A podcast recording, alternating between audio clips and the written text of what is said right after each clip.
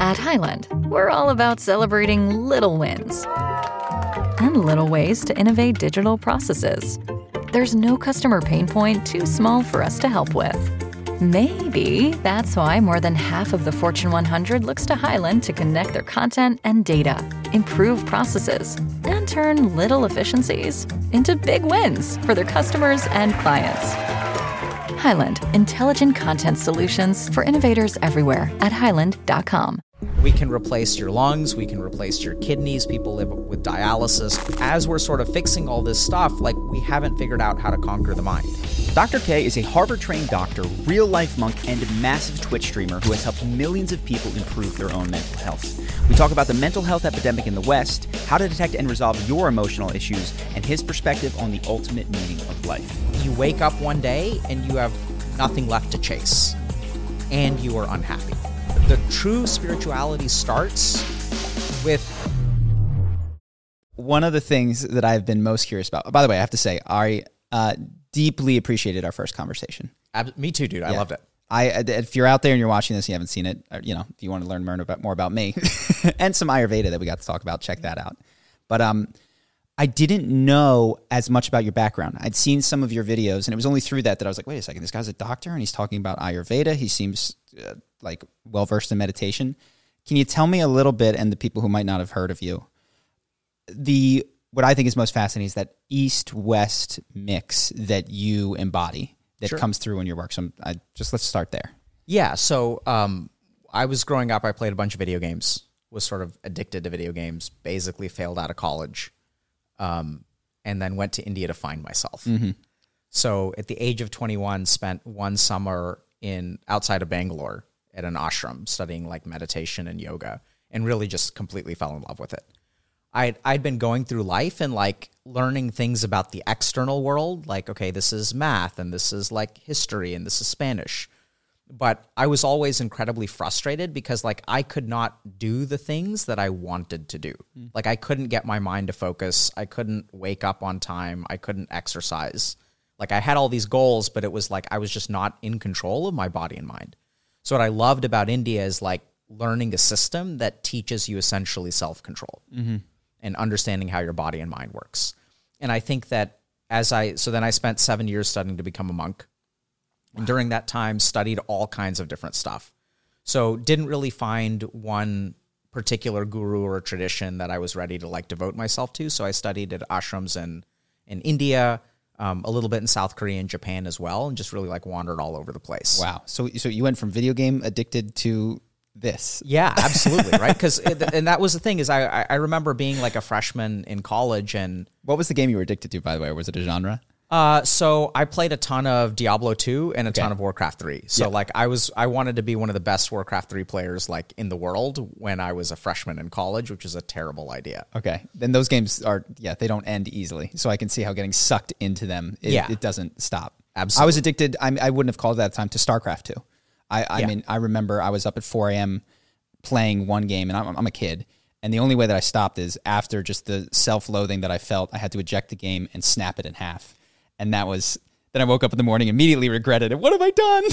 yeah, it's it's hilarious actually. One of my good friends from residency, who's now CEO of Cerebral, um, told me the same exact story. So him and his brother were playing too much StarCraft, and they made a pact and they snapped their StarCraft CD, and now he's like CEO of one of the biggest mental health startups. it was one of the the only ways that I was going to stop at that point in time, given the development of my brain and the options available to me. Yeah. But continue, please. Yeah, so just wandered around India and then and started studying like medicine because uh, like Eastern medicine because I, I think that there there was just a lot of information there about how human beings work. Um, decided not to become a monk. Met my wife, fell in love, all that good stuff, and then uh, decided to go to medical school. So I, I did neuroscience research for a couple years at Harvard. Went to medical school and then um, trained to be, become a psychiatrist, and then was on faculty at HMS for a couple like six years. And so you mentioned uh, on in the conversation that we had that you have done sort of research into the efficacy of Eastern techniques. Yeah, so like this whole healthy gamer thing was mm-hmm. like not what my plan was. So I was like really geared towards evidence-based complementary and alternative medicine. Mm-hmm. So if you look at like Eastern systems of medicine, there isn't a whole, whole lot of like evidence base for them yet. So people will say they are not scientific, but I think that's actually like somewhat of a ignorant statement. Mm-hmm. So they have very, very robust systems that have just not been studied. So that doesn't mean that they're not scientific. It just means we haven't had time to do the studies. And so if we sort of think about it, like meditation, for example, has been effective for thousands of years. We started doing research on meditation in like the 60s. And so there's a lot of stuff that um, so what I was kind of focused on is okay, out of all of this like alternative medicine stuff, what works and what doesn't work. And so that was kind of my focus. That's what I, you know, that's what kind of got me into residency at Harvard and all that good stuff. So you mentioned reflexology that Mm-hmm. we both share a passion for. uh, curious about that one, and what what have your findings been in terms of the broad strokes of Eastern modalities that are useful or not are useful? Because I actually think they can be useful even if you can't find it in the paper that says it. But yeah, what what have you found? So I think that a ton of stuff is very, very, very helpful. And either I've seen many things from Eastern medicine that would be considered medical impossibilities. Mm-hmm. So like it's super wild. But like even if you think about something like meditation, 160 uh, years ago, if you said there is one treatment, and people made these claims, there's one thing that you can do that will improve all mental illnesses.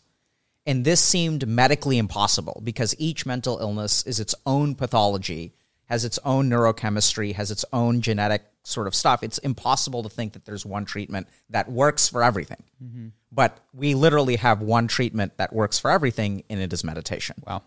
And the reason for that is because all ment- mental illnesses, to some extent, exist within the mind. And what meditation does is actually it's the practice of transcending mind entirely. So all the crap that is in the mind like no longer matters because you're kind of operating outside of mind. Mm-hmm. So and that's inclusive of like bipolar disorder and narcissistic personality Yeah. disorder, like personality disorders and Oh, absolutely. And, and I mean, that's what we know, right? So now we have enough studies where people will do mindfulness for narcissistic personality disorder, mindfulness for bipolar disorder, mindfulness for mood disorders, mindfulness for anxiety disorders, and they all show positive outcomes. Wow.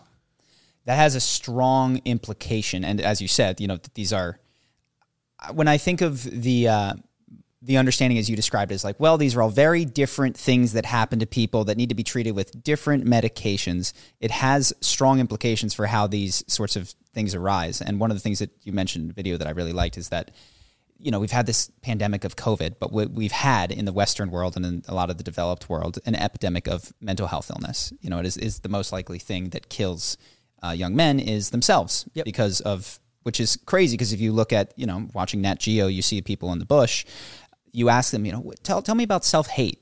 And they cannot understand Yeah. the concept of it, right? What is life about? And they're- look at each other like, what is life? About? What does that even mean? he says meat. you know, like yeah, yes, yes, meat. That's what it's about. And then, you know, they go get the honey from the tree. And so, do, I have I have thoughts on this, but I'm curious. What do you think is driving that? Is that a natural outcome of achieving some of the lower levels of Maslow's hierarchy that people start being angry at themselves? Is it a function of a particular issue in Western society in the developed world? Is technology taking us there in a way that it doesn't have to? Yeah, so I think the answer. So your question is like, why are we having a mental health crisis? Yes. Is this like is this necessary in um as you solve the bottom rungs and you're no longer hungry, do people just start having you know turning inward and feeling bad about themselves? Yeah, so I, I think the answer is kind of all of the above. So th- there's a really interesting story, um, and there's an, a really interesting observation. So if you look at all of the beings that attained enlightenment, so these are people like Buddha, um, and there are other like religious figures. So if you look at Krishna and Ram, these are considered in the Hindu tradition to be avatars of Vishnu.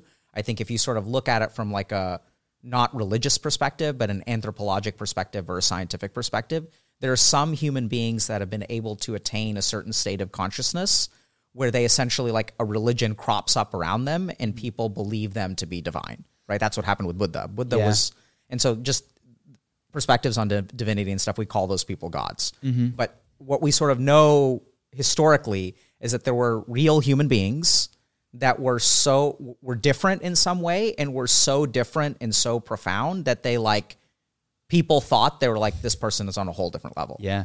And the really fascinating thing is if you look at the histories of those people in in ancient India where Buddha, Ram, and Krishna all grew up, there were four castes. And so Brahmins are the priest caste, they're the highest caste. So these are the people that are the closest to God. They do all the religious rituals. They also are the teachers of meditation.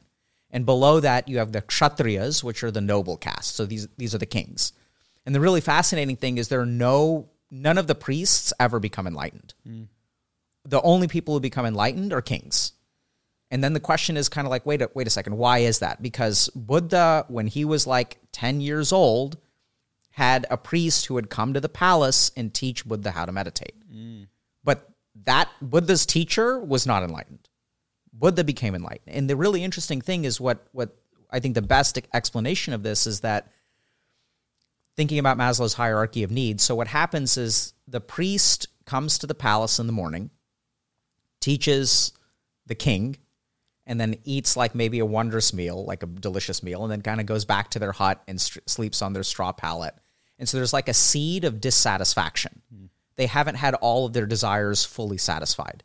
And actually, what happens with the kings is that they achieve everything. So Buddha was powerful, he was respected, he was loved, um, he had a healthy son, and so he had everything that he wanted. And yet, you wake up one day and you have nothing left to chase, mm-hmm. and you are unhappy.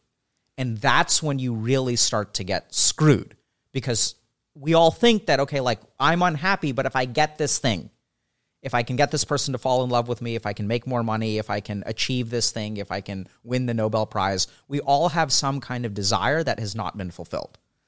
But what happens is as people start to fulfill desires, they start to wreck, they wake up and they're not happy, but they have everything that they want, and then they're screwed. Yeah. So the, the true spirituality starts with the satisfaction of all desires. Mm-hmm. And so I think what's happening as a society is we've conquered a lot of problems. So, uh, you know, 200 years ago, the average lifespan was maybe like 50 to 55 years. And then, like, we developed dwarf wheat. And so, like, nutrition, we kind of conquered nutrition. And now, like, more people die of eating too much as opposed to like starvation. And even from a, a physical standpoint, like, we've conquered the body in a lot of ways. Like, I can literally, like, take your heart out of your chest, hook you up to a machine, and stick another person's heart into your chest. Yeah, and send me on my way. and you can live a normal life. Yeah. We can replace your lungs. We can replace your kidneys. People live with dialysis where they're like, you know, getting dialysis like three, mm. three times a week. And so as we're sort of fixing all this stuff, like we haven't figured out how to conquer the mind. Yeah. And so that's why I think we're seeing a real mental health crisis because people have their basic needs satisfied. Mm-hmm. I think that's like as you say that to me, it, it, feels like a beautiful reframe, which is this is not merely, and I think it is, an illness. It is the birth pangs of the next potential level of evolution for a lot of people.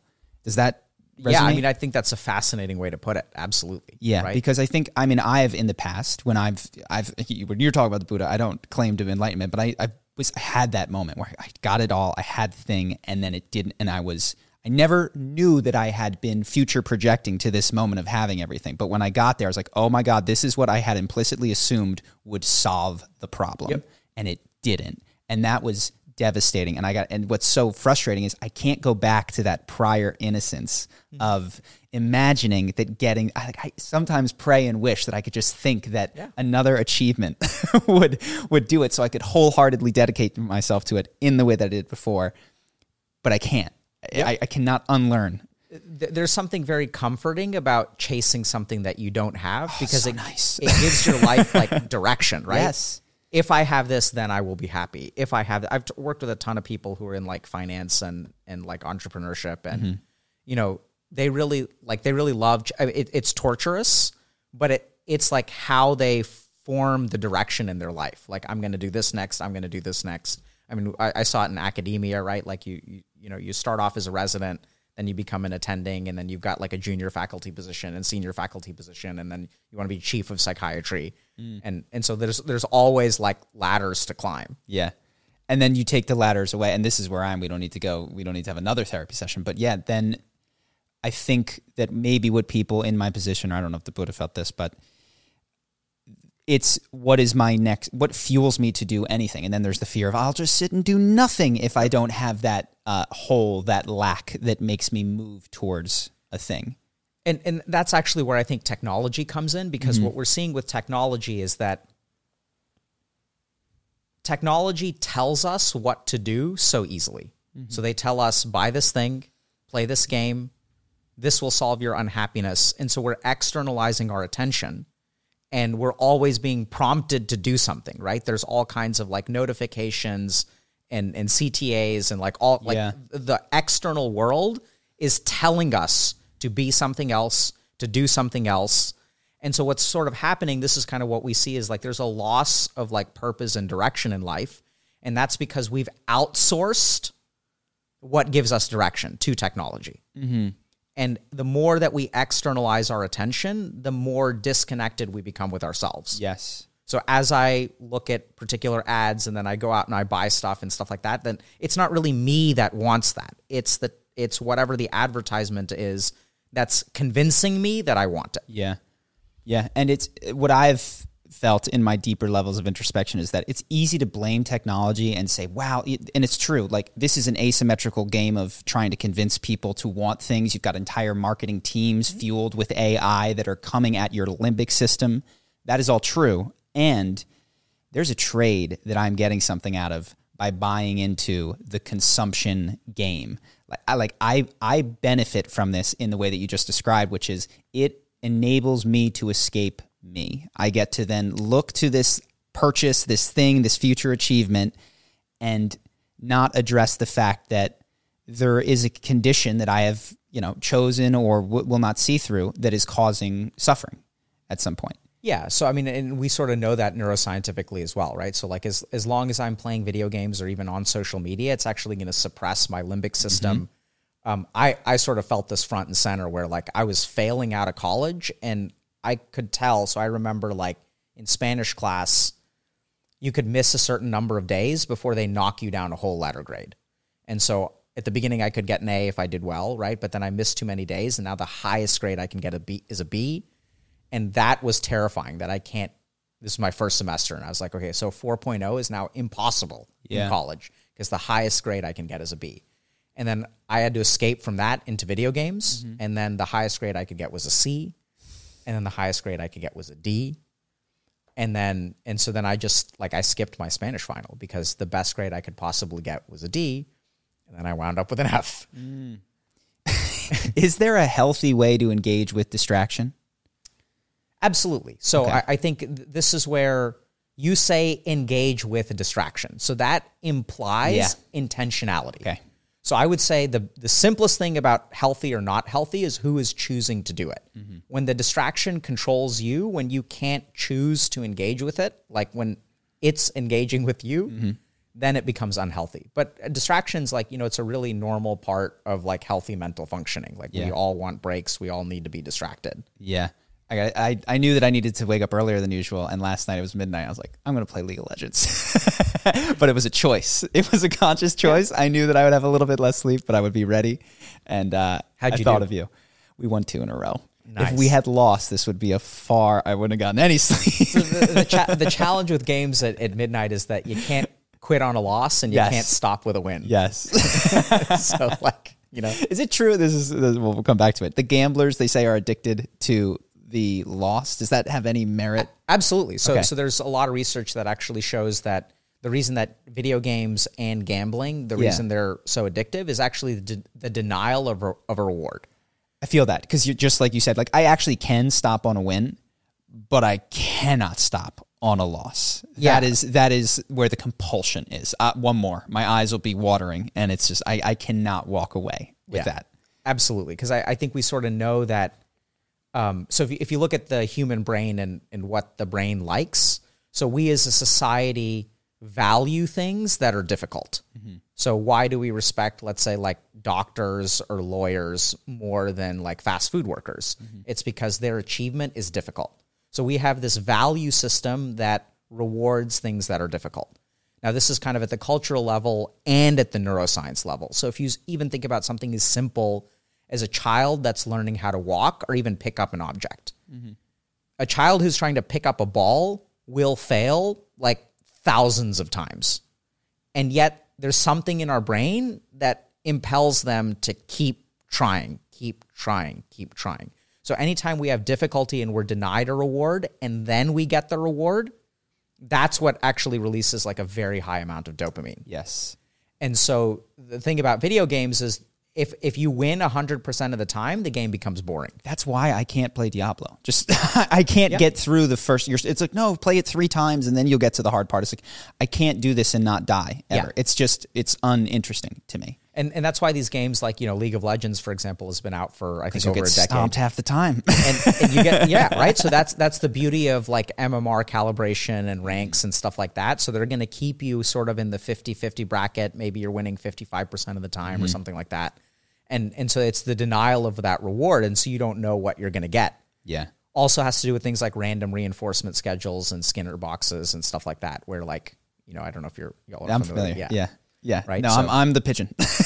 yeah Pushing that button, just hoping to feel that to hit a dope absolutely So you had asked me in our conversation, and I got to tell you, it it put me on a research rabbit hole. At the end of it, you said, "What's going on with men's mental health?" And I I spoke to my perspective on it, but I hadn't I hadn't thought about it in those terms, and I wanted to reflect back to you. Sure. What maybe just lay the groundwork. I think because I had to learn some of this through research. What is going on in men's mental health, and then what what do you think is driving the issues that we're seeing? well i mean you said you did some research you So here's what I Yeah. understand: boys are, gosh, let's where to, where to begin. Um, the suicide rate for both boys and girls is going up. Boys are having more difficulty in school. They're they're drop. They lost a while ago. They're leading college. Um, they're more likely to be living at home with their parents after a certain age.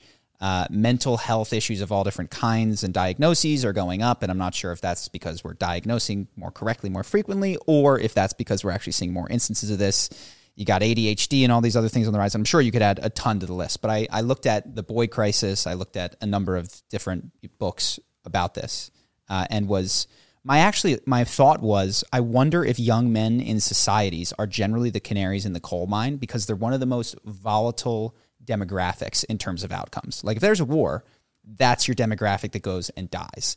If there's a boom, that's your demographic that goes and joins Google and has a wonderful success. So I I wonder if if young men are having unique problems or if they are just more likely to actualize harm on themselves given what society is going through writ large. Yeah, so I, I think all that stuff sounds accurate. Mm-hmm. I, I think um, so. My take is that th- there's a bunch of science that we mm-hmm. understand.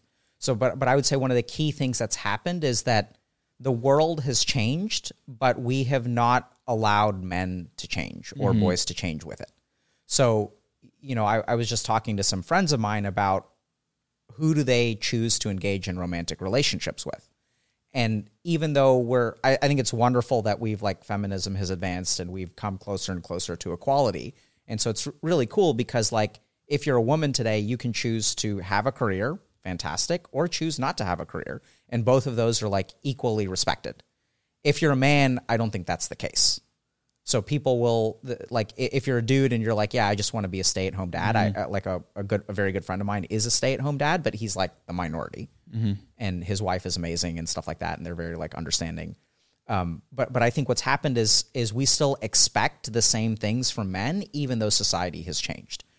So we expect, you know, a man to be able to provide, for example, but like that's becoming objectively harder.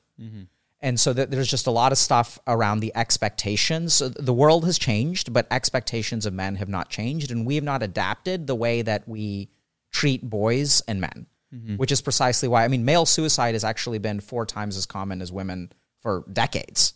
I mean, that's been there for a long time. So there's always been some kind of problem here. Yeah. But there's also other kinds of stuff like I think um, emotional awareness is becoming more and more of a critical skill to survive in today's world. But there's this condition called normative male alexithymia, which is when men are colorblind to their internal emotional state. Mm-hmm. And the reason we call it normative male alexithymia is because all all boys basically are taught this. Yeah.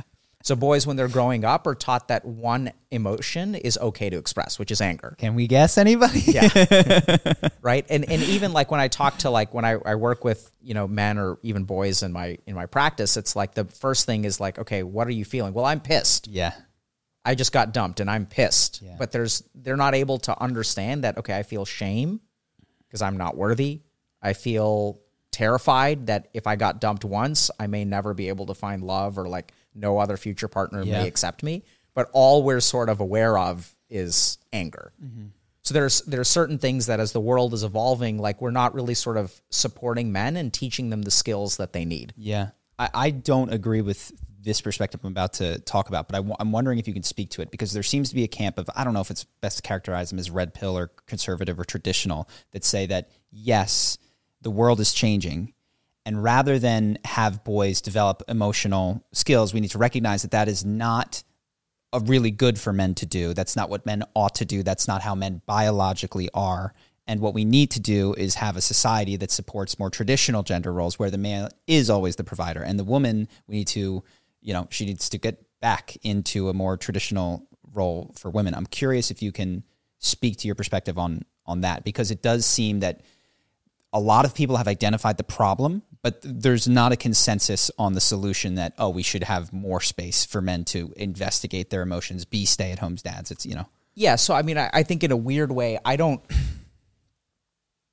This is going to sound kind of weird, so give mm-hmm. me a chance to explain. I don't think they're wrong. Mm-hmm. So let's just, and it's like very simple. Like it, it's just you know, okay. So if there's a certain set of characteristics and the world is a certain way, let's say I'm a certain way and society is a certain way, that can work. yes And then if society changes, then either I need to change or society needs to Yes. change. It just needs to fit. I love it. So, you know, if if we did go back 100 years or 200 years, then men would not need to change. Mm-hmm. Right? I mean, that, that- so so but I'm not advocating that we should go back, but I think that their solution is theoretically viable Yeah. in the sense that we could go back in time and start to ha- develop more traditional stuff and then men would not need emotional awareness because we didn't need it back then. That's um, that's awesome. Because are you familiar with spiral dynamics at all? No. It's the it's the idea that both human consciousness and culture evolve in predictable stages, and generally, like the pinnacle, though people like the Buddha will just boom, slingshot past it.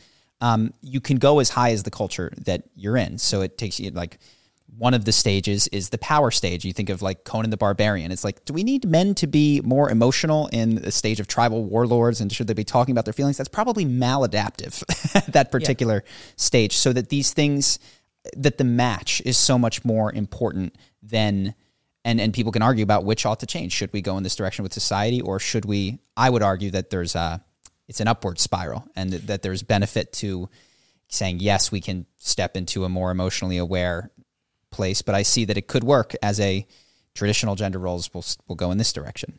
Yeah, so I, I mean, I, I- I tend to agree that moving backwards is not good. So, like, just a simple example of this is that, you know, people will sort of look at, uh, if you look at statistics on divorce rates, so divorce rates tend to be higher in the Western world and lower in like places like India.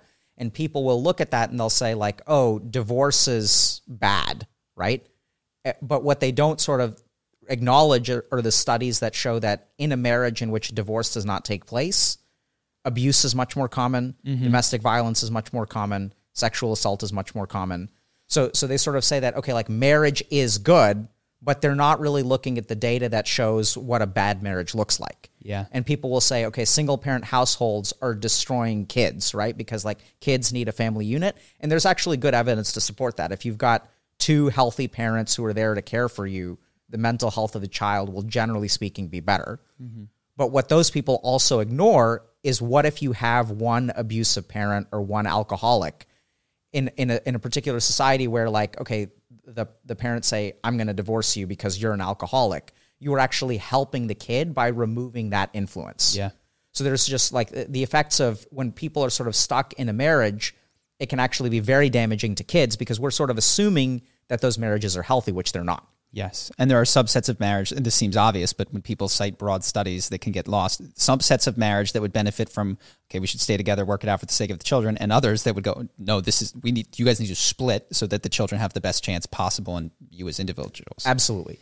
So I, I tend to find that you know people who are more traditionalistic, I don't I don't disagree with their theoretical mm-hmm. point that if you can maintain a more traditional marriage that is just has two parents, I haven't seen a whole lot of data that, for example, heterosexual couples like are healthier than homosexual couples or less healthy or anything like that. We just don't have a whole lot of data on that. But generally speaking, if you've got two healthy adults in your house raising a couple of kids, that's going to be better than one adult. Um, and, and so they're right there. I think just the, the thing is the devil's in the details, and they don't really look at the studies that show okay, what actually happens when you force two people to stay together and there's domestic violence, there's substance use, there's physical abuse, there's sexual abuse, because all that crap goes on in India and we just sort of sweep it under the rug. Interesting.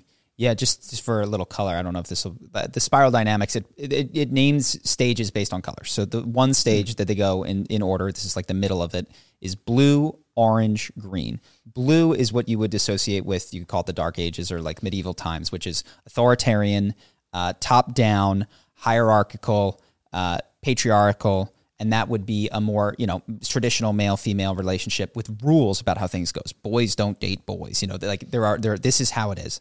Then society evolved into a capitalist mercantilistic society, which was merit. Whoever can win is the best. Win, and that's sort of where America's uh, center, I would say, is in this uh, capitalist meritocratic win sort of mentality. And the stage that comes after that is green, which is based on multiculturalism, heart centered, uh, mm. tolerance. And it seems like there is this which direction are we going to go? But to your point, that is taken well taken is any of them work. You know, you can have it's you need people who fit the context of their surroundings and the society. And you're there's been happy families, I think, always. Yeah, so it's it's really fascinating because sometimes when I, I talk and, and, we've done a ton of work with like people in the manosphere and, and red pillars and stuff like that, and I, I, think that they actually have a lot of like good stuff. Mm-hmm. Um, it's just unfortunate that they're not.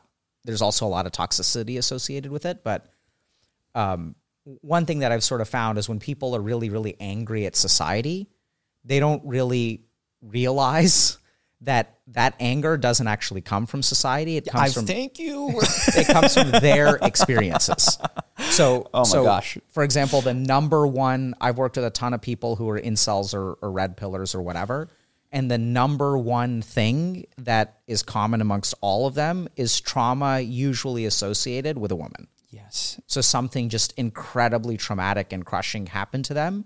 And so then what they have to do is it, it's sort of like it's a survival mechanism. Their brain adapts to fear and even hate that thing, mm-hmm. right? Like if I get bit by a snake, I'm not going to want to cuddle with snakes. Yeah.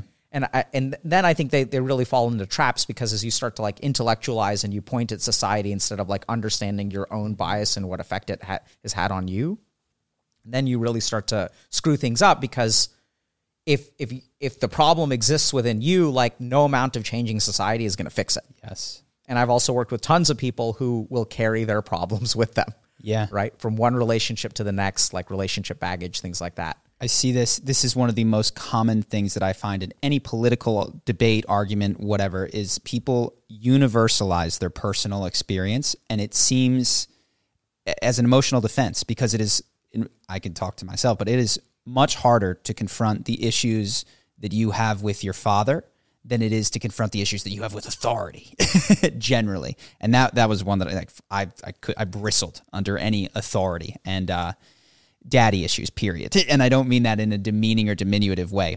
I, I have had to work with and through them in order to see, oh my gosh, how many of my political beliefs or ways that I've lived my life or ways that I've set up relationships are coming from an inability to put the pain where it needs to be put and then to move through it in that place. Because when you put it in society and then try to fight or push society, yep. it can feel righteous and heroic, but you will you know it's it's perfect because you'll never win because that's not where the problem is. yep, right. So in and, the same way, you can pursue, pursue, pursue. I was going to say the same thing. So then, then you're back to a ladder, right? You're fighting yes. this uphill battle that you'll never win, and it gives you purpose and it gives you direction and things mm-hmm. like that. And I think those battles can be worthwhile fighting. Mm-hmm. Um, there can be positive externalities and outcomes. Absolutely. Yeah. But I, I think that's where usually when I, I'll work with like men, for example, who have very like toxic attitudes towards society, if we do some internal healing, they can still advocate yes. for things in sort of a healthy way. You can still advocate very strongly, but you're not advocating from like a, a place of emotional lack of control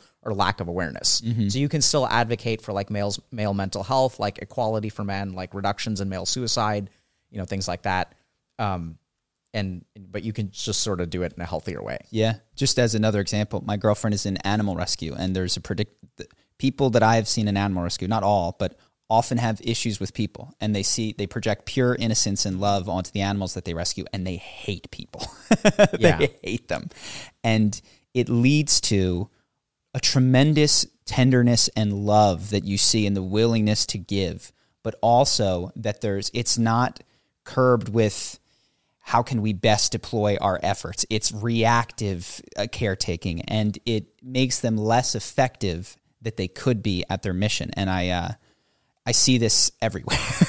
yeah, it's it's it's such a great observation. I'd never thought about that, but that's it. It sounds spot on. I, it, in my experience, it's and and I, I've seen this a lot with um, also people like children who are parentified. Mm-hmm. So they learn very early on to like let go of their own feelings and like take care of a parent, and they sort of like focus on taking care of the parent. Like we'll see this in, in parents who have chronic illness. Yeah. and the kid kind of takes care of them, and then they they sort of change the way that they relate to human beings, and in that way, like they they oftentimes will become animal lovers, right? Because they're sort of used to being caregivers, but there's oftentimes some degree of toxicity when it's like two humans. Whereas, mm-hmm. as far as I know, I mean, I've met a couple of nasty cats, but generally speaking, there's like less toxicity between animals and humans. there's I met some cats that I would say. It's only cats. I don't. I, I don't think I've ever met like a toxic dog. yeah, I mean, I'm sure they exist, but one of the questions I guess I wanted to ask, and maybe this isn't healthy. When I, as I have gotten, I think healthier in my mental place, I see subclinical issues both in myself and in society writ large. You talked about some of the finance people that you've worked with that are com- totally workaholics. Uh, is it useful, do you think, to view the world through that lens of like we have subclinical mental illness that is endemic to the way that most people live their lives? Or uh, Yeah, so so let's just kind of define our terms. Sure. So so HG, so I'm a psychiatrist, but we we now work with about we've worked with over 14,000 people across 121 countries and we all we focus exclusively on subclinical stuff. Mm-hmm. So let's understand like what that yes, means. yes. So this is what I actually loved about India and medicine and how I kind of combine the two. So the practice of medicine is dealing with illness. Illness is pathology. It is something that is broken that is not working the way that it is supposed to. So a simple example is let's say I've got diabetes. So my my body is supposed to absorb sugar at a certain level, but my body has insulin resistance. And as my body becomes insulin resistant, it's unable to absorb sugar properly. And then my blood vessels literally get clogged up with sugar and it causes damage, microvascular damage. So this is not the way that the body is supposed to work. Something is malfunctioning. So when you talk about pathology of the mind, it's something that is not supposed to work that way. So bipolar disorder is a really good example of this. People who are in ma- manic stages will sleep between 0 and 2 hours a day for a week and they'll be very very like energetic, they have tons of energy, but they're completely like disorganized. So they'll write a book that makes no sense that no one else can understand in a week. Yeah. Yeah. And so this is not the way that the mind is supposed to work. Now, the interesting thing is that medicine treats everything, I would say, below zero. So if you're like negative 100 to zero, trauma, anxiety, depression. But spirituality and the meditative path, meditation, meditation or mindfulness was never supposed to be a treatment. That's not what it was designed for. What meditation is supposed to do, or spirituality is supposed to do, is move you from zero to 100. Understood. And so subclinical stuff is in the space of zero to 100. And so what we re- really think about here is things like motivation, purpose, procrastination. Hmm. Procrastination is not an illness, it's not a pathology. It's not actually like wrong, it's the way that our brain works. It's a feature, not a bug, which is why everyone procrastinates. Mm-hmm. And our brain just simply has this circuit where it discounts, it does future discounting, so things in the future are worth less. And that's smart, by the way. And so it- you know, these are all the, the ways that we're supposed to function. Yeah. But if you want to go from baseline function to, you know, optimal function, then we're sort of moving into the subclinical space. Can I ask you about the word supposed to? Because that feels like a very loaded term. In our current society, what one is supposed to do is potentially work 90 hours a week, at the to the detriment of one's own heart. And I'm I'm curious, how do you conceive of supposed to in for people? Is it based on their own personal goals? Do you come in and say that there is an ideal a platonic form of human flourishing that we would want to see? How do you think about supposed to? Because sort of in my question was this idea that it's you're supposed to post on Instagram. You're supposed to be obsessed with the way you look. You're supposed to do all of these things that f- I have found unhealthy in in my own experience. Yeah, so I, I think that uh, shoulds, mm-hmm. which is, is uh, when I work with people like clinically or in a coaching standpoint, like we talk about shoulds a mm-hmm. lot. So where do shoulds come from? Mm-hmm. So shoulds come from a couple of places. One is society. So the more that you consume, for example, social media, um, the more that we see filters being used on social media, the more people feel like they should look a certain way. So it kind of reinforces that. The second place that shoulds come from, the most powerful place usually that shoulds come from, are actually our family is our family upbringing. Yeah. So that's when we internalize what we're what we should be doing. And I don't think shoulds are evil because I mean that's that's how society functions. So shoulds are I, I don't know if this is kind of a good analogy, but shoulds are the way that we know how we fit into particular pieces of society. Mm-hmm. So for example, I should wash my hands after I take a dump. I should share my toy. I should not hit my sister. I should- Absolutely. yeah. Right. So we are not. It. They teach us how to relate to other people. And the third place that shoulds come from is usually some amount of internalization of the other 2 Mm-hmm. Where then what happens is people think that the shoulds come from themselves, and we internalize that because I've been taught that I should be this, I should look this way. Everyone else is kind of doing it that way, and then we kind of internalize it, and then we carry that should with us. Yeah. So a big part that we sort of help people do is to understand where is the origin of your should. Yeah. And once you're able to reflect on it instead of being like automatic about it, then what we sort of find is that people can kind of in like internally explore and decide for themselves. Okay, is this a value that I was given? Is this a value that I want to keep? Is this something that I want to move towards? And that's actually exactly like what happened with me where like I grew up the kid of two doctors and my dad when I was like 9 years old was like I have an older brother and he's like one of y'all is going to be a doctor and one of y'all is going to be a lawyer. Mm-hmm. And so I, I went to college and I was going to be pre med and I wanted to go to Harvard and all that stuff. And I failed out because I was doing it because I should. Mm-hmm. And then paradoxically, what happened is I stopped caring about what I should do. And I really just wanted to learn everything that I could about how a human being works. Mm-hmm. And as I devoted myself to that, it was really bizarre. When I graduated from medical school, I went to Tufts for medical school. I didn't even go to the award ceremony because I didn't think I would ever get award an award because I'm failing out. And I was like at the top of my class Oh wow. and I like wasn't even there to get it. and I, it, I just never even looked at my grades, Wow. and so ended up matching. and it was really bizarre because I the the second that I stopped caring about what I should do and mm-hmm. devoted myself to something that I really cared about is when I achieved all the things that I had set out to achieve.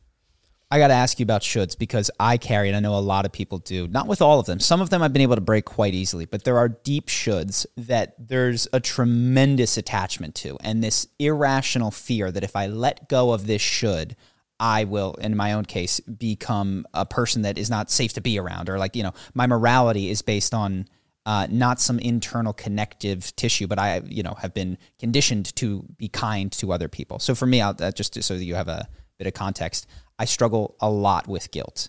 And I think, as I've sort of uncovered it, I have this inner fear of badness. That if I don't have a strict Jiminy Cricket moral code that drives me, that I don't even know what would happen, that something would let go uh, and be bad and could hurt other people. And I'm curious of your perspective on, I guess, humans in general.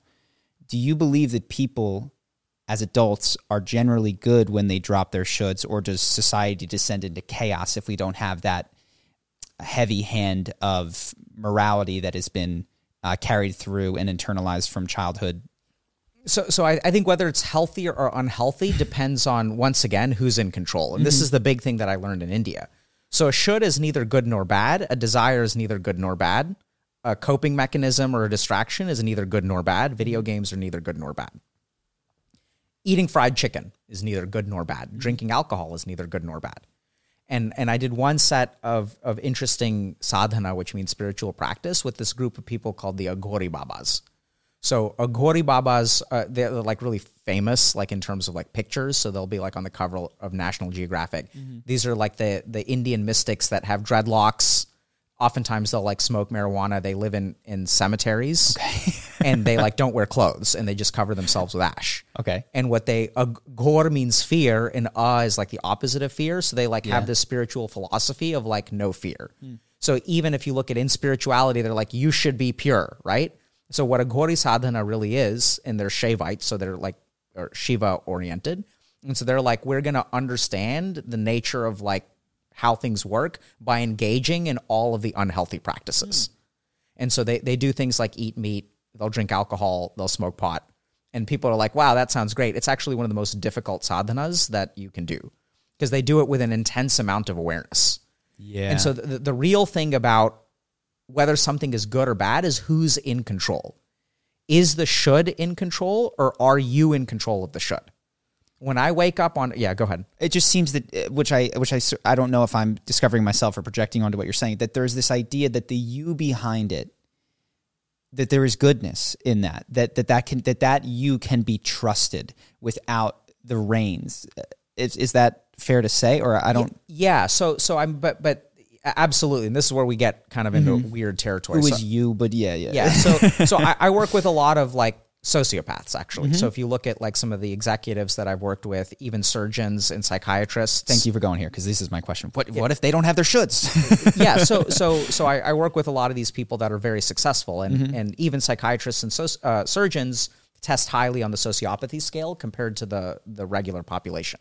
And that too is somewhat adaptive because sociopaths are like not empathic but as a psychiatrist if you let your empathy if you're su- 100% empathic with every single patient you will be torn apart because you'll just be ingesting all of their negative emotion. So you have to learn how to put up those bar- barriers. And I think that's important for people who I'll speak for myself who aren't a, therapist or psychologist yeah as well. absolutely. So so there, there's a lot of people and and when when i work with sociopaths what i these are people with like antisocial personality disorder not disorder because it's not non-functional but they're they can be like real mm-hmm. like nasty people in some ways is helping them understand and these are some of the most moral people that i've met but they're they're moral not out of feeling but out of choice. Mm.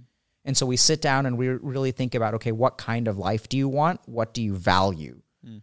They don't feel like a good person and they're not controlled by guilt or things like that, but they make a choice that costs them, but they make that choice with awareness. Mm-hmm. And then they end up doing actually like amazing things. They're some of the best people that I know in terms of the value that they provide to society. what informs that decision? Is it a simple calculation of this will do better in the long run? If I go friend in the friend or foe game, I will win in the end. So some people do that. So uh-huh. that they're sort of, how can I say this, calculatingly altruistic. Yeah. where they decide that they're selfishly altruistic. Sure. That altruism is the way to get the best stuff that I want. Mm-hmm. But oftentimes when I work with them, we go beyond that. So we don't make a logical kind of thing. What we really do is get to the self that is beyond mind. That's what I'm curious. What is your perception? Talk about the self beyond mind.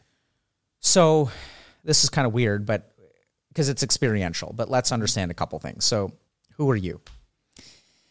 That has been a question I've been asking myself every meditation. Okay, so let's just answer simply. Like, don't answer. what I used to say is, I'm Charlie. Great, I'm a. YouTuber. I, Okay. you know, live here. Perfect, right? Yeah. So you're Charlie. You're a Mm-hmm. YouTuber. Were you? Have you been a YouTuber your whole life? No. Have you been you your whole life? Yes. Okay. So now this is interesting, right? So like, uh, let's say I identify as a doctor. I identify as a dad. Mm-hmm. Um, so uh, I'll ask you a question: Would you identify as successful? I would probably identify as successful. W- In the past, would you identify as unsuccessful? Yes. Okay. So if you look And at do I fear in the future that I may identify? Sure. so so this is the, the and this is why I love the yogis because uh, we can get into this. The way that they understand the mind is different from the West, but um, and I think it's much more helpful for a person, like from a subjective perspective. But so if we look at who you are, I identify with certain characteristics. I'm a man. I'm a dad. I'm a doctor. But I was me long before I was a dad or I was a doctor or even before I knew I was a man, right? Maybe I identified as a boy and even before that I I'm always me. Yeah. So this is where in the East there's this concept of ahamkara, which is loosely translated in, in, into ego, but the technical translation is the sense of I. So if you say I am dot dot dot and you write down all of those qualities, all of those are a part of your ahamkara. I am rich, I am poor, I'm ugly, I am healthy, I am unhealthy. You all of those states can change. Yeah. So but if you really look at it, you've always been you. You were you before you even knew your name was Charlie.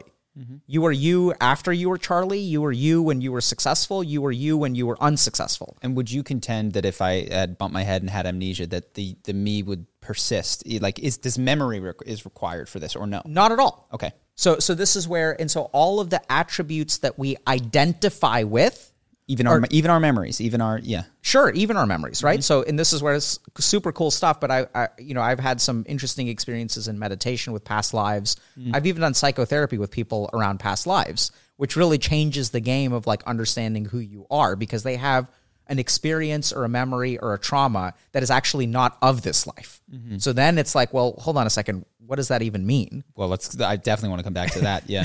but so if we sort of look at it, the attributes of Charlie, the qualities of Charlie can change over time. But you've always been you. There's something that's that's always you, no matter whether you're successful or unsuccessful. Mm-hmm. And that is the true self. And that is sort of like the part that experiences everything else. Mm-hmm.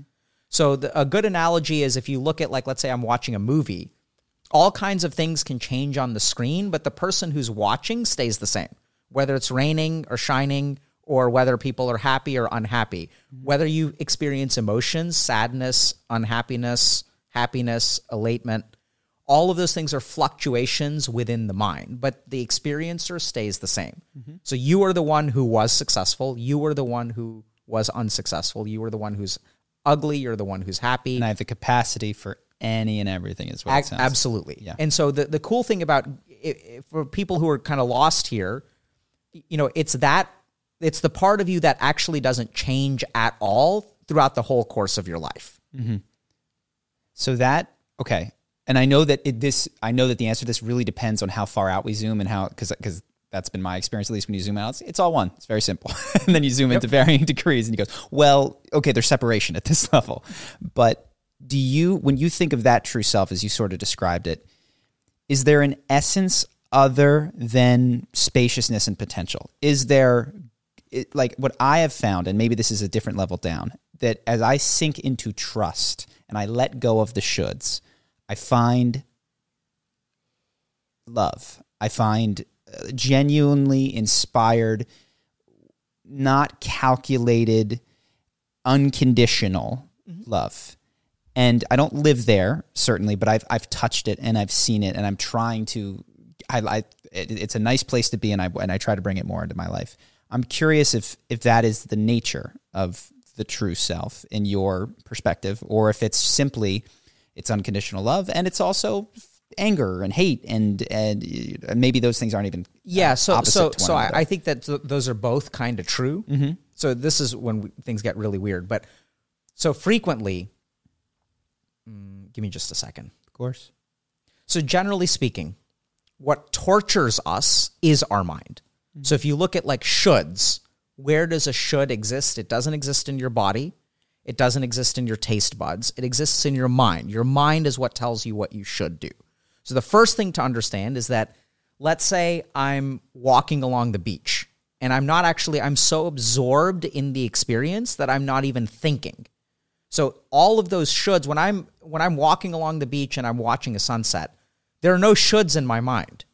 The second I start thinking, there can be shoulds. I can say to myself, "Oh, like I shouldn't be here right now. I should be studying for a test or I should be going to the grocery store, I should be working out or whatever." But shoulds are, are literally thoughts, right? That's what they are. There's thoughts, they're emotions, and those things exist within the mind. So there are states of consciousness where you are aware without the activity of mind. So being absorbed in an activity, even sort of beyond the flow state, states of meditation um, can achieve this where you're aware but you're not thinking. Another really simple one that a lot of people are actually super familiar with is orgasm. So orgasm is a point where you are completely present and not thinking at all. Mm-hmm. The moment of orgasm is is and, and, and I've worked with a ton of people who are like, you know, in the moment that you orgasm, you're totally fine. And then the second you're done, then all these thoughts start to arise. Right? Like, okay, was it good for the other person? Did I orgasm too early? Like, are they having a good time? Then all these like shoulds arise. But for that moment, it's really, really blissful. Mm-hmm. And this is where people think like, okay, orgasm is blissful because of all of these like let's say neurotransmitters or whatever but what the yogis sort of figured out is anytime you can transcend mind and be aware mm-hmm. that is actually going to lead to bliss. And once you are in a state of bliss the toxicity within you just disappears. Mm-hmm. So all the shoulds disappear all of the entitlement disappears because you're just present in the moment. Mm-hmm. And this is why mindfulness and meditation try to help people to be in the present because shoulds don't exist in the present. You can't do anything you should in the present. Should is about the things that you should have done in the past, right? By definition, shoulds are things that do not exist. Mm-hmm. You can never have a should that exists. It's the stuff that was supposed to exist. It's the stuff that exists in the future if you behave the right way, or it's the stuff that should have existed in the past. But shoulds can never exist in the present. Mm-hmm. And so as we move beyond mind, as we move into the present, as we sort of stop thinking and even feeling, then we experience things that when we translate into language, we use emotional language. So you'll say, All I experience is love. But it's not love, the emotion. It's like a different kind of love. And that's why in the East, we'll kind of call it like a transcendent love. Um, and then there's also like all kinds of other weird stuff that we've got like interesting studies about psychedelics and the breakdown of the self. And and so one kind of random aside is that so human beings are selfish by nature, right? So like I want to do things that are good for me. Once you realize that you are connected to all other human beings, Yeah. selfishness becomes compassion. that is i'm glad you, yeah it's this increased sense of connection Mm-hmm. is what in the same way that i would never eat my left arm because i'm hungry I- I would just never. It's not. It's not a kindness in me. It's not a moral code. It is a simple fact of connection. Yes, I want the I want the best for my left arm and my right arm, and there, there's a unified connection, and I feel that extend beyond my body and extend beyond my family or my business or or whatever. I felt that Absolutely. It- and so when I work with the sociopaths, it's kind of weird. How do I help them be moral? Mm-hmm. It's like you said, it's not morality, it's just the simple nature of things where they realize they can actually feel Mm-hmm. that connection. It's not empathy, though. It's kind of weird. Like they have to get to higher states of meditation to achieve it. Okay. And then then it's kind of weird. But like even that self, self what is selfishness? It's self love. Yeah. But when you are connected to other people, self love kind of becomes compassion. Yes, and it, it, in it, at the highest level, it sounds like selfishness is just beautiful. It's a it's a Absolutely. There's not, it, and, and that's where even we get into the weird stuff, like mm-hmm. you know when you're saying is love, hate, all that kind of stuff. Mm-hmm. So at the highest states of meditation, what you experience is something called Advait or Advait, which is a whole philosophy called Advaita Vedanta, which is non-dualism. Mm-hmm. And this is where what we start to realize with this Advaita philosophy is that there's nothing good nor bad in life. All there is is karma. Mm-hmm. It is human beings who attach value judgments to things that are good and bad, which sounds like one hell of a stretch because people will say like, "Of course, what there's about this stuff." horrible thing? Yeah, Yeah, and so this is where like you know I learned this kind of in an interesting way. Part of the reason that our brand blew up. So when I when I ended up at HMS, like I Harvard was with a yeah. yeah. Harvard Medical School. So For those like, of you not in the know, right? So so I was surrounded by people who had like 4.0 GPAs. yeah, I was like the kid with a 2.5 when I graduated, less than a 2.0 for the first couple of years. And if you were to ask me, is there any situation in which case a 2.0 or Fs are better than a 4.0? I would say, of course not. Objectively, a 4.0 is better. But the reason that our brand grew is because I was the kid who had a 2.5 who wound up faculty at Harvard Medical School. And there's- if I was yeah. if I was a kid who was a 4.0, that's just normal. yeah, and not that you should wish more suffering because you'll find it in life. But I've you know from struggles given time is often that that is not an uncommon experience. That the depths are what make the next. They make it. they make the, the A- story. Absolutely. So so and this is where one of the things that I'm the most grateful for is actually like almost failing out of college. Mm-hmm. because I know what it's like. And then when there are kids who are like almost failing out of college or failing out of college or who have failed, I can understand them in a way that I never would have. Mm-hmm. And we also see this. There's actually a lot of good science behind this as well, where where you know there's this this an emerging area of research called post traumatic growth. And what we sort of know is that like when people like under when a population undergoes genocide, some people end up with PTSD and some people end up actually being stronger from it and they find like purpose and meaning. And I've worked with so many patients who have like cancer and they'll tell me like, yeah, cancer was the best thing that ever happened to me. And I'm like, bro, what are you talking about? and they'll sort of notice that this is just part of their experience in life. They they learn to appreciate so much more. They were taking things for granted. They were really like chasing this hedonistic treadmill or the success treadmill. Mm-hmm. And so if you really look at human experience, all, all it is is what is. It Yeah. can't be anything else. And the more that you meditate, the more that you begin to see that your judgments of what's good or bad actually comes from the mind. Mm-hmm. Totally. One trap for those who are uh, that I have I've listened to conversations like this and gone and skipped my I don't have cancer but like anger or rage and gone find the happiness and I and I have gotten a lot of mileage lately out of going be where you are. Do not bypass this because one of the things I feel like is just socially conditioned, which is perhaps necessary for children, is say thank you, say you're sorry, act out the gratitude, but there's not, uh, or at least I wasn't taught, like, how do you cultivate, genuinely cultivate gratitude? Well, I'm angry right now. Well, then let's be angry, get through the anger. And is there gratitude after you go through the things that we might deem negative experiences or states? So that was just occurring to me as you were. Yeah, and I, I think it, it brings up a great point that like I think one of the biggest mistakes we make in society is thinking that some emotions are good and some emotions are bad. Mm-hmm. And so oftentimes the the work that we do is we we try like what holds people back is they run away from their negative emotions. Yeah. You, you even said like, hey, like how do I I have this guilt, mm-hmm. and you talk to me like it's a problem that you want to fix. Whereas like my honest answer to you is like, don't ever fix your guilt mm-hmm. that's a part of you. It's something that you're going to live with for the rest of your life. It's just like any other emotion. It's like having a tic mm-hmm. or having like a kind of a knee that acts up. It's just a part of the way that you're built. And the more that you're able to accept the guilt and not try to change it, the less you will suffer from it. One hundred percent. And and as as I release into it, the information contained within is beyond what I understood. So it's it unlocks. Oh my gosh, I see where this came from, or why this felt, or what this activated, the shame that this activated in me. And you had an interesting quote uh, at the end of our conversation, which was the only way for people to emotionally manipulate you is if when an emotion you have is tied to a behavior. And so that that is something that maybe fixing isn't the right word, but that I've looked at and gone, oh wow, with guilt, I have a click word response. Guilt activated. Yep. What tell me what I did, I will undo. You know, like that, and that has been. Um, I've been easily moved and manipulated in that way, and that is something that I would like to change. Which I see the subtlety of. That's not fixing my guilt. That is Absolutely. becoming conscious of a pattern. Absolutely. Yeah.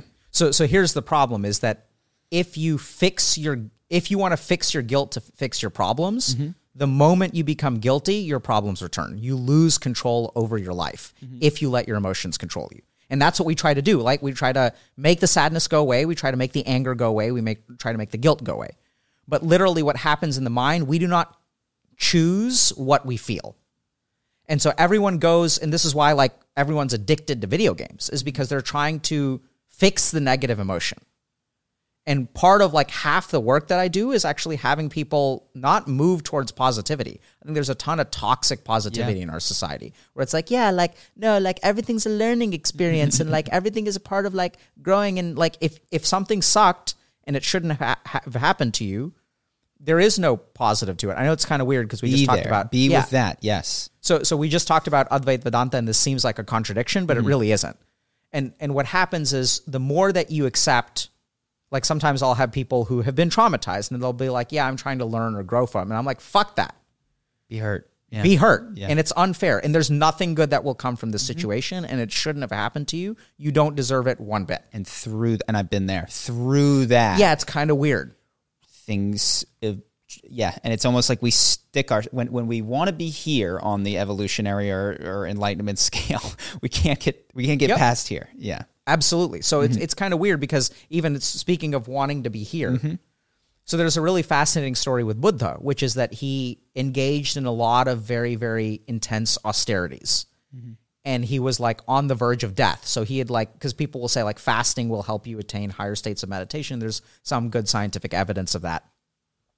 And so he starved himself to the point of death. And so he was like stick thin. And a young girl walks by with like a pail of rice pudding and she sees that clearly there's like this, you know, monk or something who like really looks like he's in bad shape. His skin is gray, he's all skin and bones and she's like, "Do you want some rice pudding?" And he's like thinking about it and he's like, "You know what? Yeah. Yeah, I do. I've been I'm on the brink of death. None of this shit is working. I've been studying, I've been trying to become enlightened for so long. It's all a scam." And he gets frustrated. He has the rice pudding. It's the most delicious thing he's take, tasted. And then he goes and he sits under the tree and he's like, fuck it. I'm done with enlightenment. I'm done with meditation. All this shit is crap. And he just sits there and enjoys the rice pudding. And that's when he becomes enlightened. So it's kind of bizarre, but even the desire for enlightenment is a desire that will keep you from enlightenment. Sure. And the last thing you have to give up is the desire for enlightenment. so it's kind of weird. Yeah. Well, yeah. And so it's okay. I'll, I'll try to quit right now while I'm ahead. so I wanted, there's actually a number of questions I've been meaning. This might be a foolish question. Are you enlightened or have you, is, is that perhaps not even the right formulation of the question? It's a fair question. The Answer is absolutely not. Okay. Yeah. Easy. And uh, is your understanding that enlightenment when uh, can be stabilized into a semi-permanent? So enlightenment is permanent. Okay. So so this is where if we so Sanskrit is a great language Yeah. because they figured this stuff out. So there are there are different states of consciousness. There's Awakening and there's all this. yeah, so like we can even understand this from like a psychiatric perspective. So let's understand like what the steps on the ladder are and it's it's actually surprising how like easy it is to understand. So the first is we have thoughts, but thoughts are not reality, correct? I'm, I'm with you. Okay, so we can be wrong about stuff. Mm-hmm. So, what is an unhealthy mind? The most unhealthy mind is when thoughts are reality. So, if we talk about people who are in acute psychosis, these people are delusional, they're hallucinating. These thoughts are by definition not real, but they believe they are real. So, the distance between thoughts and reality is very small for people who are actively psychotic.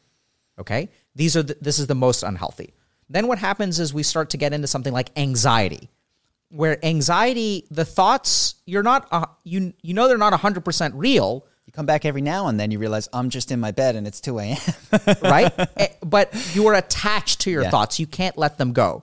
So, so even if you look at the neuroscience of anxiety, what happens is when our amygdala is active, potential things feel more real, which is survival. It's adaptive. So when I think about like, okay, if I see a snake, I have to.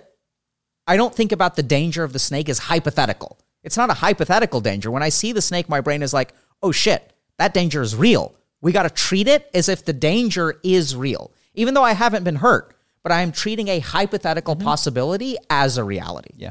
Anxiety is, a, is an extension of that. Is an there extension might of be a snake behind that thing, Right. and I So saw a snake here You're- yesterday. Yeah. You're worried, and then your life is determined by your thoughts. You start living your life based on your thoughts, Mm-hmm. okay? And then what happens is like another good example of this is like a breakup, where when you first get dumped, let's say, you start to think all these thoughts that feel real. No one will ever love me again. It becomes a truth. Mm-hmm. I'll never find love. I'll never find love. This person got away. I'm going to be alone for the rest of my life. And you can tell that person logically, bro, that's not true, or, or girl, that's not true. Like, it's not true, but you believe your thoughts are true. Mm. And then, even as people heal through the process of breakup, they start to understand okay, my thoughts about this are not true. I will find love. And so, the more separation that you get between your thoughts and reality, the healthier your mind becomes. And then, like, we start to enter into the realm of detachment. And once we enter into the realm of detachment, then sort of what starts to happen if something bad happens and we have a healthy mind, we'll say, like, okay, so like this person dumped me, but there are other fish in the sea. I have value as a human being. This doesn't determine my value. And then we start to move past zero. Can I can I ask a question? Because Yeah. even those, one of the things I've noticed is that there's uh, disempowering thoughts and empowering thoughts. A lot of like self help is about shifting disempowering to empowering, which has value. But I've also heard you like transcend thought, which Mm-hmm. is not I'll find people, but it's I'm good.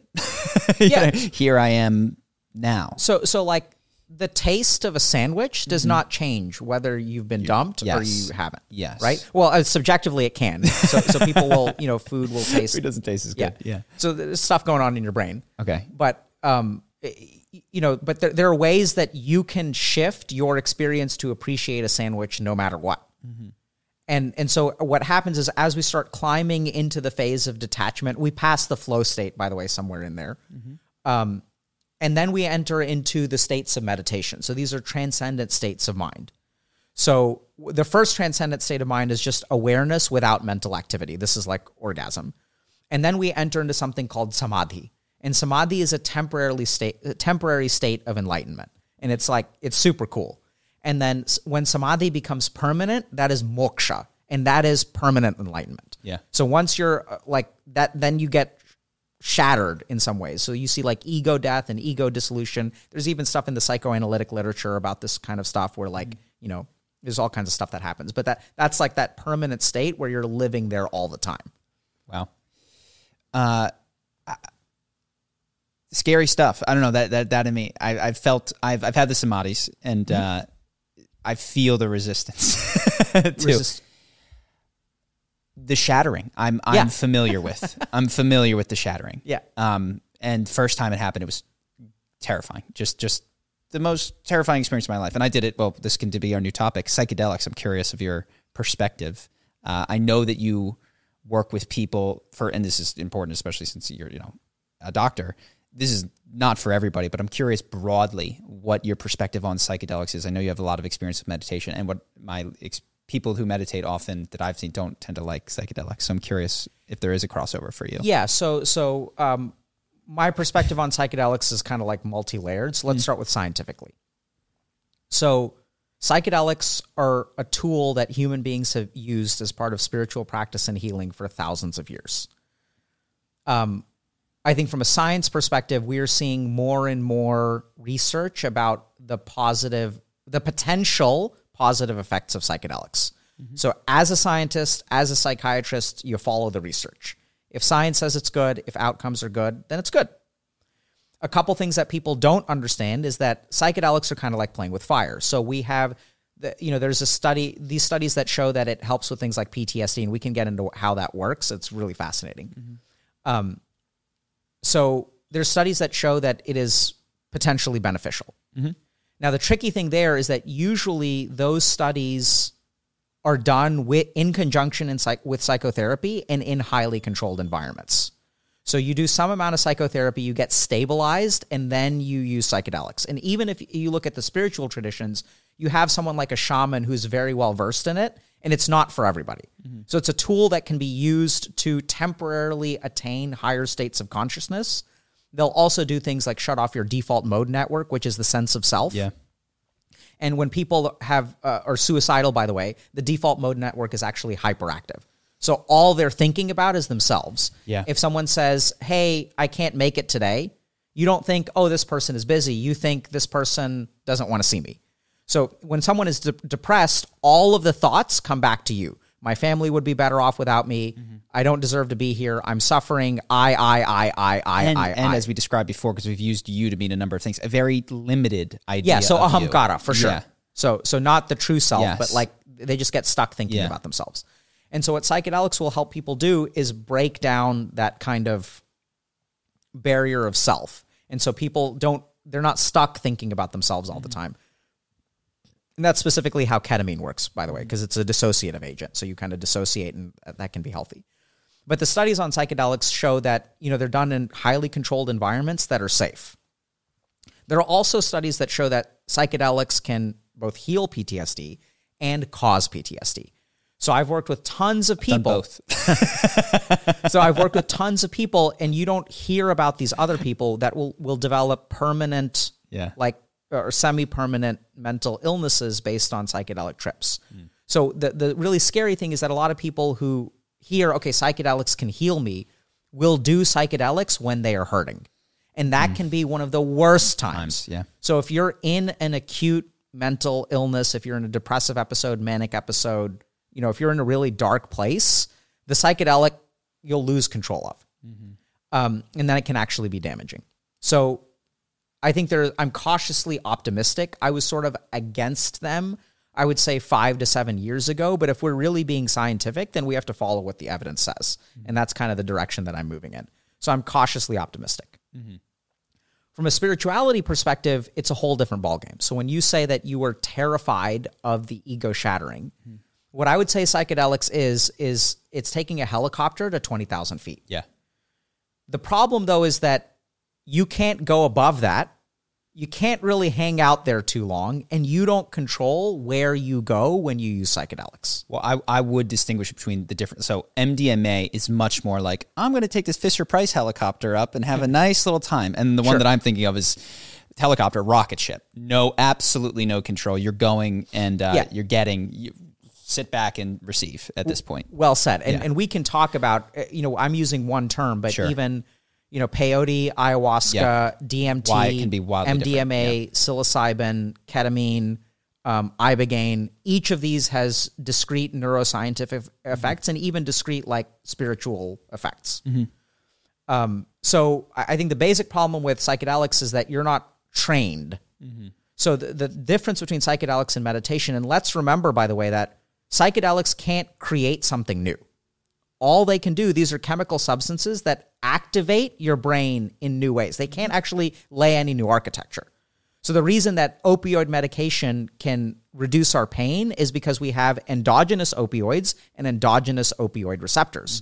So everything that psychedelics can do, I suspect, can be endogenous.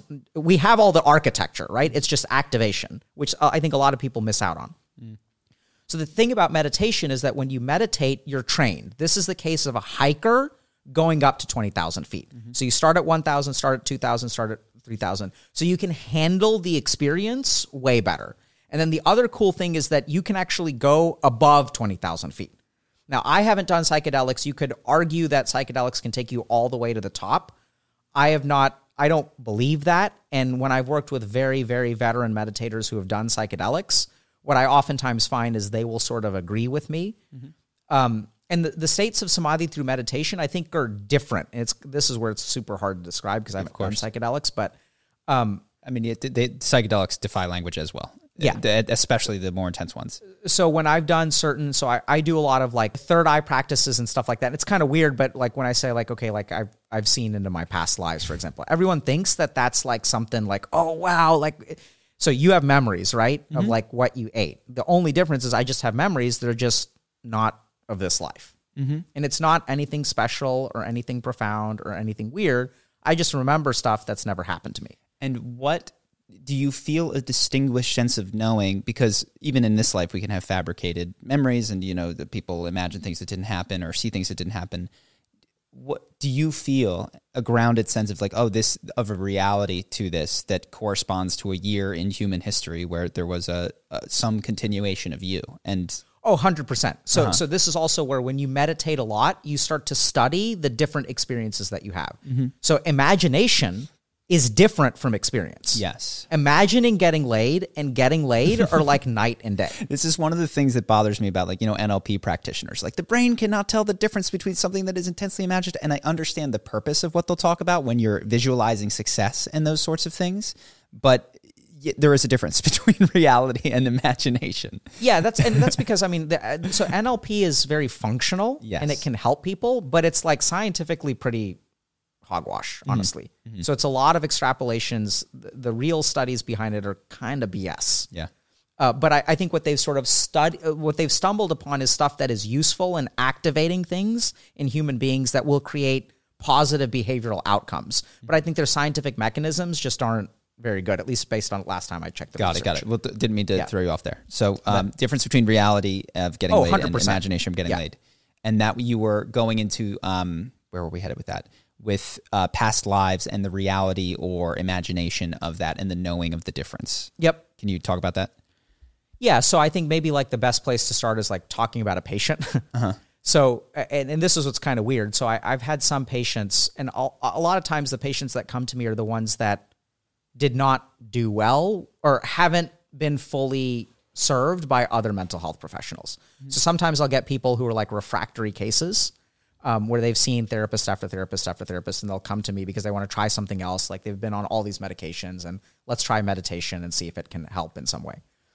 So, and, and the weird thing is, I had this one patient that, and she's given me permission to share this, but we won't go into identifying details.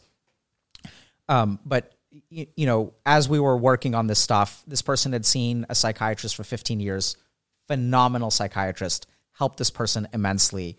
Person is on a very low dose of medication, is is really living life, um, is professionally successful, successful in relationships, successful in family, just really doing a phenomenal job at life. Vi- has a lot to be grateful for, and comes to me because their their partner I met their partner in a different setting, and they're like, "Hey, I, something about you. I, I, wonder, like, would you would you be willing to work with my wife?" And I'm like, "Sure, you know, send send her my way." So we're working for a while, and we're talking about all this weird woo woo stuff and, and things like that. And and so then one day she kind of comes in and, and she says, like, "Can I tell you something that I've never told you before?" And I was like, "Absolutely."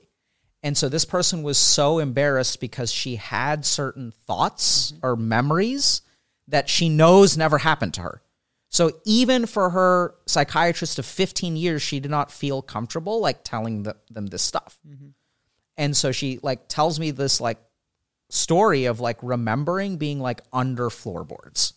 And she remembers like she's under floorboards and if she makes a sound, people will find out that she's there. And she remembers booted feet walking above her and her being like absolutely terrified. And the source of her anxiety is like she feels this way. She feels trapped and she feels like if she does the slightly wrong thing, everything is over. Mm-hmm. And it was just such a powerful experience to her, except it never happened. Mm-hmm. And so what we did is process that trauma, and it was like eye opening for her. Mm-hmm. We treated it as if it was real. Now, scientifically, what's going on here? We have no idea. So it's very possible that she watched a movie when she was three and the movie was so realistic to her that it traumatized her. So we don't actually know that this is from a past life. Mm-hmm.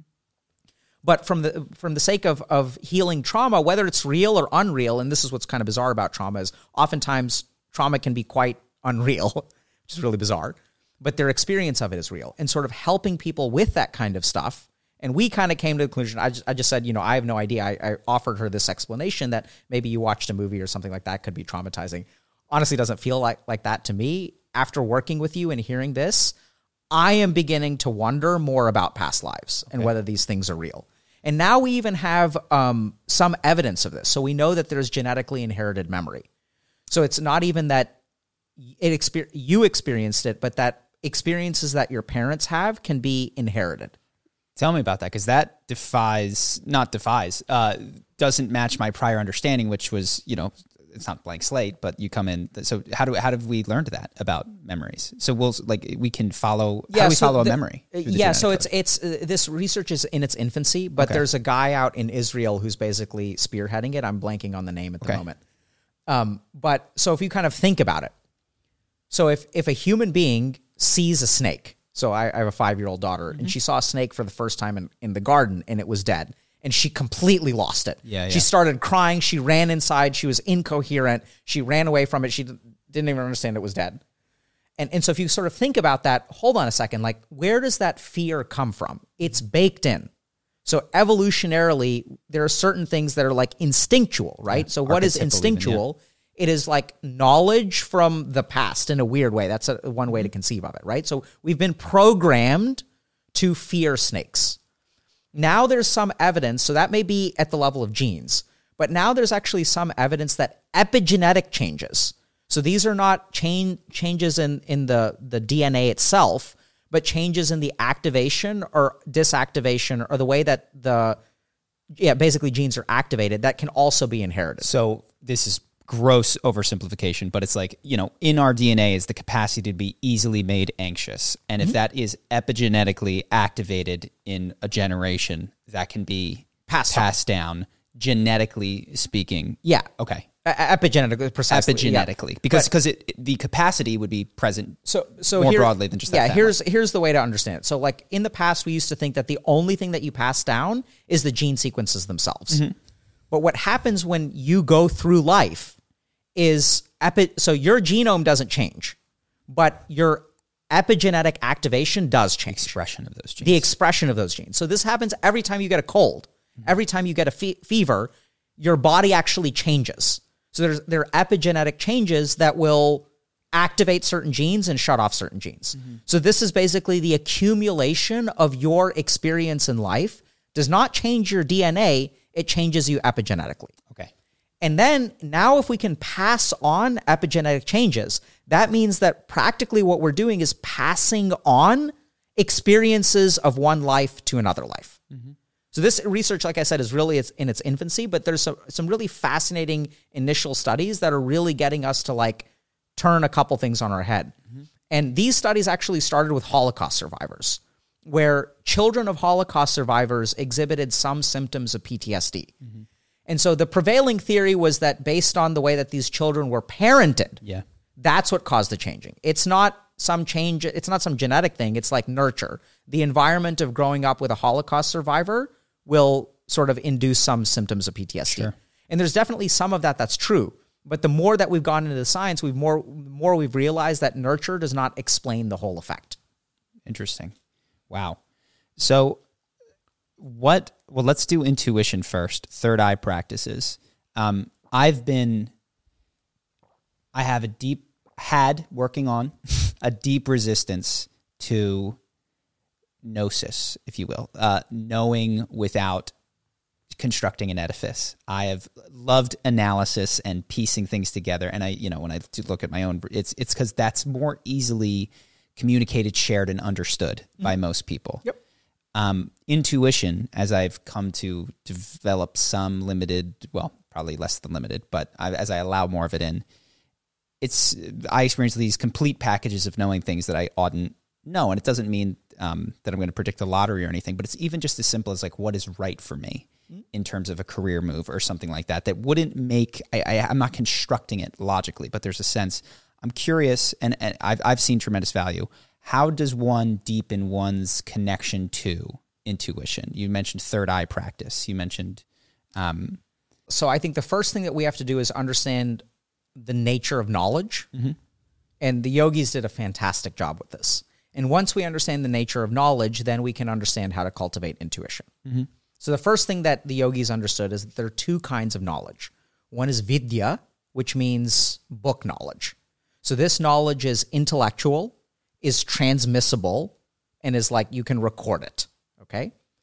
The second kind of knowledge is jnana. So jnana is like knowing or understanding. So you can co- convey information or facts, but you cannot convey understanding. So this is where if we sort of understand what intuition is, what is intuition? It's not vidya, it's jnana. You can't calculate your way to knowing. You it's impo- we'll get to this in a second. Um, and so these are two fundamentally different camps of knowledge. One is facts, information, transmissible. The other is understanding, knowing, experiential. Mm-hmm. So, really good example of this is once again sex. So, you can't, I mean, no matter how much porn you watch, you're not going to know what it's like to have sex. You can even, if you watch a ton of porn, you can theoretically become a professor of sexual Dynamics prowess, and prowess, right? yeah. Like, so here's how you should do cunnilingus. Here's how you should do this. Here's how you you can do that by just watching a bunch of porn. I mean, I know it's fake, but you, you can sort of study. You can study a topic, right? And this is what academia is.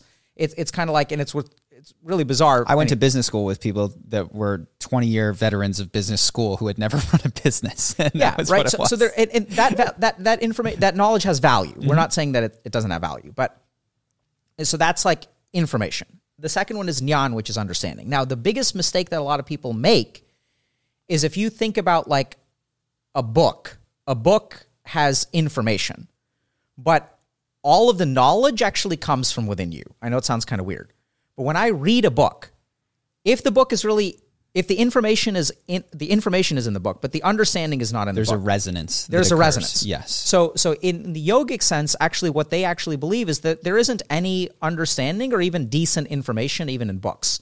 What the book is is a trigger for your internal understanding. Mm-hmm. And we all know this because there's a, it, there's this experience of I don't get this, I don't get this, I don't get this. I'm going to read it once, I'm going to read it twice, I'm going to read it 3 times. I don't get it. But if the understanding was in the book, reading it once, if you're paying attention, should be sufficient. But even if you're paying attention, it may not be sufficient. Mm-hmm. Versus you come back to that same book a couple years later, you go, aha.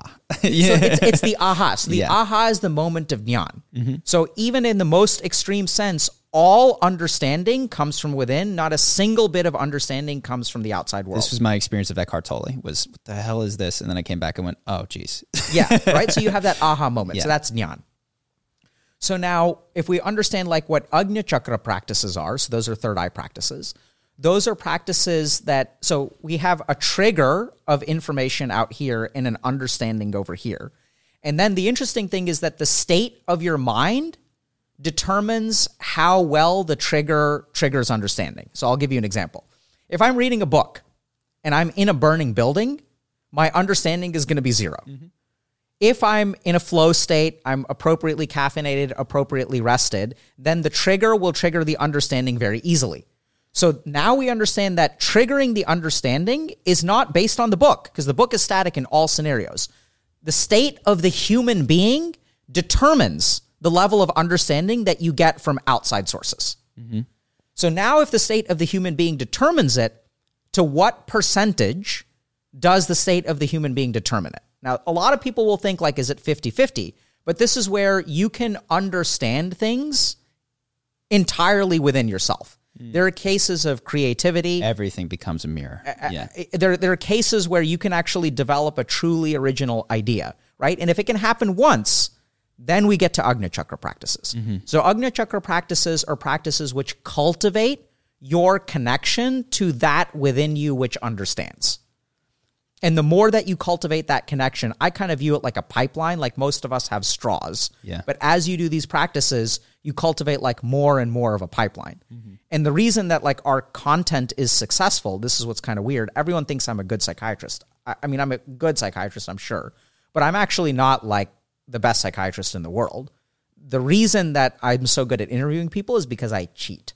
And what I do is I rely on my Agnya chakra to give me insight into other human beings. Mm-hmm. So it's not even like psychotherapy or anything like that. I'm actually leaning into meditative stuff, which is why I can have a conversation with someone for like 15 minutes and like understand what they need. Yeah. But I'm leaning on insight. I'm not leaning on science or mm-hmm. psychiatry. Mm-hmm. Yeah, rather than have a uh, decision tree flow. If Yep. they say this, then we go here. There's a holistic experiencing and then a knowing. Yeah, of- and and yeah. I would say I do both, right? So there are times where I access Vidya and like from Mm-hmm. scientific outcomes and stuff like that. It would it would be malpractice to not use those decision of course, trees. of course. And I think on the flip side, all of the truly great therapists and psychiatrists also tap into the knowings, and they there's tons of literature about that as well. Yeah. Wow. Gosh, so much. Uh, try. How do I even begin this? It's wonderful to go to therapy, and that's been my experience. But a good therapist is not. It's not the person who's read the same books as the other person. There is an additional quality of you call it intuition. I, I don't know how to pronounce the word that you just said, but uh, and also a relationship that I've seen is very important. So I encourage people to do therapy while understanding that your results may vary wildly depending on your experience of the person that is sitting across from you and the state that you're in when you when you enter into it. Um, what are practices to widen that flow? Yeah, so I mean, so we, we have a guide to meditation where we talk about all this kind of stuff, and I'll Mm-hmm. teach like a series of Agnya Chakra practices. Um, so I think that like uh, a couple, like a couple of simple practices. So one, the first one that you need to do even before you do a meditative practice, which is a cleansing practice, is something called trataka or fixed point gazing. Mm-hmm. So candle gazing is really common. Basically, you you stare at a candle flame for an extended period of time without blinking. So you'll go without blinking for three minutes, five minutes, 10 minutes, 15 minutes. You build really? yourself up. Yeah. Should be done under the guidance of a teacher. And then there are other kinds of practices that you can do. I'm going to like speed run them here, but, and you really have to like learn how to do it properly. But uh, so the next practice that I would teach someone is if you close your eyes for a 2nd and you breathe, I want you to notice the breath in your nose. Where do you feel the breath in your nose? In my sinus, Okay, so so close your eyes. And now I want you to follow so you can probably detect temperature, right? What what does it feel like when you breathe in? a little bit cooler. Okay? And point to point with one finger to where you feel the coolness of the breath in your nose. Okay? Now I want you to go a little bit higher and look for the coolness there. Can you feel it sort of towards the top of your nose or bridge of your Yeah, nose? I, I can feel it start to to sort of climb. Okay, okay, close your eyes. I'm cheating. Okay. So now you said you can feel it climb. How high does it go? Pretty. Uh, yeah, I, I can feel it all the way up to the top. Yeah. Which is fucking weird, Yeah. right? So, you know this whole idea of chi or prana, life Yes, energy? Yes. So, does your does your breath actually travel to the top of your skull? Not in my understanding. Absolutely not, right? If it did, you're in big trouble. Like we need to take you to the emergency room right now. If you've got air at the top of your skull, that's a real problem. The other thing is your brain doesn't even have sensory nerve fibers. Hmm. You, you can do you can, you can cut into your brain and you won't feel a damn thing. And and yet, You can feel it. yes. So what I would so so this is diagnostically like you're in good shape. I can tell shit on I, I can assess you based on where your awareness is. And I would bet that 90 to 95% of people who end up watching this podcast do not feel it at the top of their head. Mm-hmm. And you shouldn't try to imagine it. You shouldn't Yeah, yeah. look for it. And so what what what you want to do is you just want to f- feel it here. That's the first step. And then you want to it's kind of sound kind of weird, concentrate your breath into your third eye. Mm-hmm. And as you concentrate your breath into your third eye, you'll start to feel other things. And then we have another thing, uh, another practice which which Twitch and YouTube love called charging the laser beam, mm-hmm. where we we we do something where we like evoke a like it, it- so I asked Vision. chat, not vision. so we did this practice, and I was like, I okay, mean, do- Vision, the uh, the guy with the, the laser beam here in uh, the Marvel Cinematic Universe. Oh, yeah, I- shoots a laser beam out of his third eye. so so I asked chat. I, we did this this practice, and I was like, "What did this practice feel like?" And one person was like, "It felt like I was charging a laser beam on my forehead." So it li- literally feels like the accumulation of an energy, like here, and it's just bizarre. But I think it's a really good description of it. But this is the kind of thing where once again it's nyan because if I describe it, like people can be like, "What the fuck does that even?" No one knows what it feels like. But once you do it, I also detect it. Everyone detects things in a slightly different way. So what I've sort of found is I detect a crumbling sensation that feels like plaster, like falling off of my forehead. Mm-hmm. And the more that I've like broken away that plaster, the more it sort of feels like the third eye kind of opens up. That's awesome. That's uh, it reminds me. Gosh, so many things I, I we can talk briefly about before you have to go, and I did want to make sure we've got about fifteen minutes now from when you had originally said. But um, this reminds me of chakras, and uh, we got to talk a little bit about some of the Eastern modalities that are valuable. I have found recently that some understanding of chakras and some reading into it has been profoundly powerful. For me, the value has been that I have focused a lot on heart and wanting to be more loving, but going to the root and addressing, you know, the the one at the base of the spine associated with safety is foundational. For at least, you know, not that I couldn't love in any capacity, but for me, that starting the house on you know at the bottom floor because I've I've done other stuff that has been valuable and I haven't been a complete slouch of a human, but uh, in addressing safety, different possibilities begin to open up, uh, and I'm just curious. That's my experience, but how how do you apply, use, teach chakras? Do you teach that sort of stuff? Yeah. So if we want to talk about chakras, w- what I'd sort of say is like instead of trying to do too much, let's do a Mm-hmm. Let's couple do things less. and let go of Okay. the rest, and we can maybe do it later. sure. Um, so let's understand a couple things about chakras. So chakras are, in my opinion, sort of 100% real and mostly BS at the same time. So a lot of people talk about chakras, but don't actually haven't been initiated by like a guru into like tantric kundalini practice. Mm-hmm. And so they like have this, they have vidya, they have this intellectual understanding of it, which doesn't make any sense. So I'd say that 95 to 99% of the crap I read about chakras is sort of informationally correct, but people have no idea what they're talking about. Mm-hmm. So let's also understand science. There's no scientific evidence of any of this crap. People have been looking for it for a long time. Um, there is right now the the best prevailing theory. There's actually a researcher at Harvard who's detected outside of nerves. There are channels in our interstitial space that have a unique conductance. So this is like meridians, like energy lines and all this crap. They're not blood vessels, they're not nerves. But there's this is the best evidence I've seen, and it's super, super weak, to be honest. So scientifically, this stuff doesn't really exist. From a clinical perspective, now this is where things get interesting. So, from as a clinician, I can teach meditation, and that can be okay, is because meditation is an evidence based practice, and we have no science that tells us that teaching someone a chakra based meditation is superior or inferior to teaching a regular meditation. Mm-hmm. Okay. So as, as a scientist, I can't, I mean, as a, as a clinician, I can't teach people practices that there is data that this will be harmful or not helpful. Mm-hmm. That would be malpractice. But the way that I do it is I actually totally believe in this stuff. I mean, I've done chakra work myself. I think it's really powerful and profound. And I've seen clinical outcomes that are really, really good when I focus on chakras.